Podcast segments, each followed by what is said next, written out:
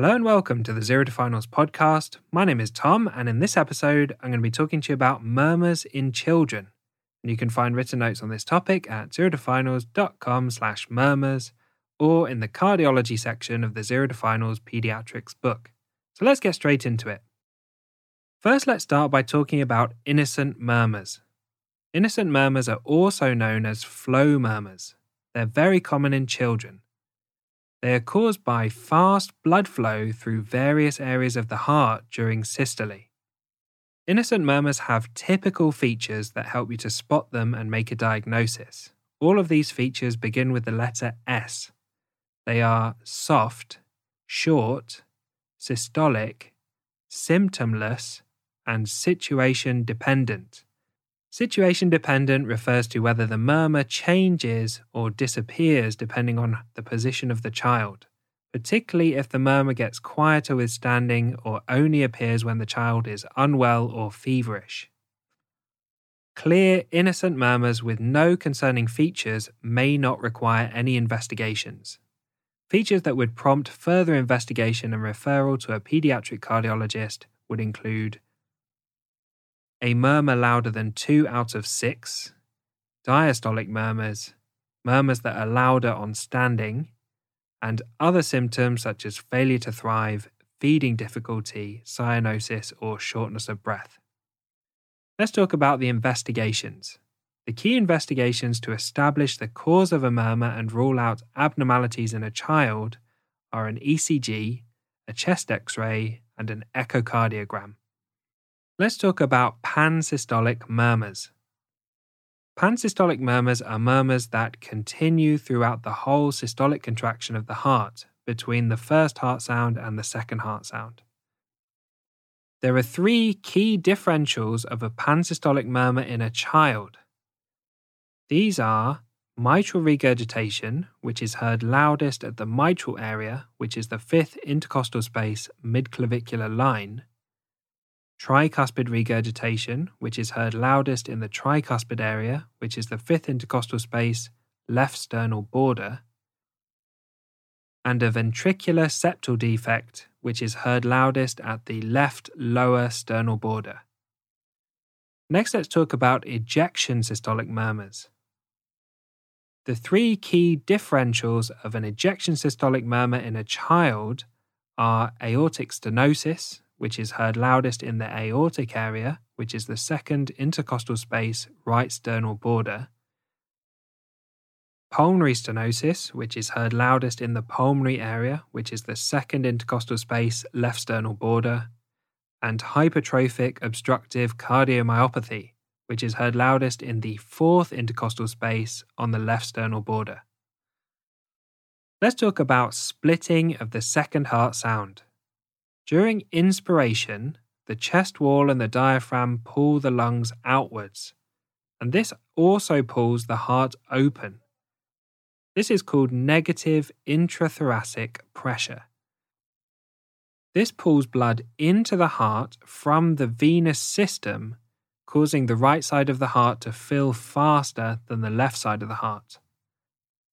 The increased volume in the right ventricle causes it to take longer for the right ventricle to empty during systolic contraction, causing a delay in the pulmonary valve closing. When the pulmonary valve closes slightly later than the aortic valve, this causes the second heart sound to be split. When the second heart sound is split, you hear the pulmonary valve and the aortic valve closing at slightly different times, which gives two sounds instead of one. Splitting of the second heart sound can be normal during inspiration. However, the split second heart sound should disappear during expiration. Let's talk about atrial septal defects. Atrial septal defects cause a mid systolic crescendo decrescendo murmur loudest at the upper left sternal border with a fixed split second heart sound. Crescendo decrescendo means that the murmur gets louder and then quieter throughout the duration.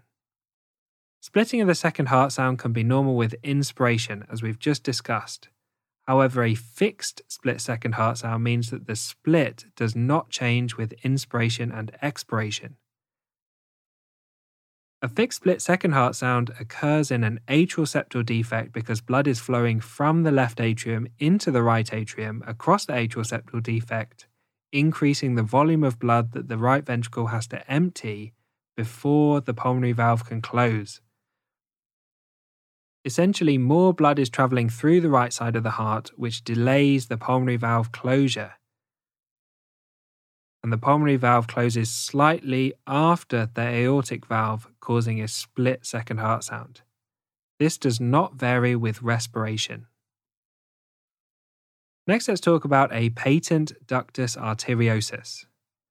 A small patent ductus arteriosus may not cause any abnormal heart sounds.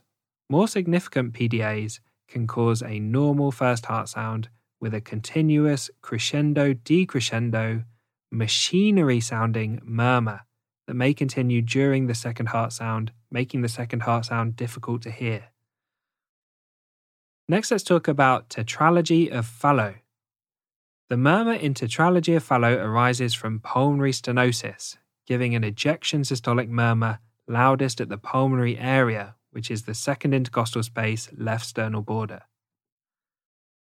Finally, let's talk about cyanotic heart disease. Cyanosis occurs when deoxygenated blood enters the systemic circulation. Cyanotic heart disease occurs when blood is able to bypass the pulmonary circulation and bypass the lungs. This occurs with a right to left shunt. A right to left shunt describes any defect that allows blood to flow from the right side of the heart, where there's deoxygenated blood returning from the body, to the left side of the heart, where the blood is exiting the heart into the systemic circulation without traveling through the lungs to get oxygenated. This allows deoxygenated blood into the systemic circulation.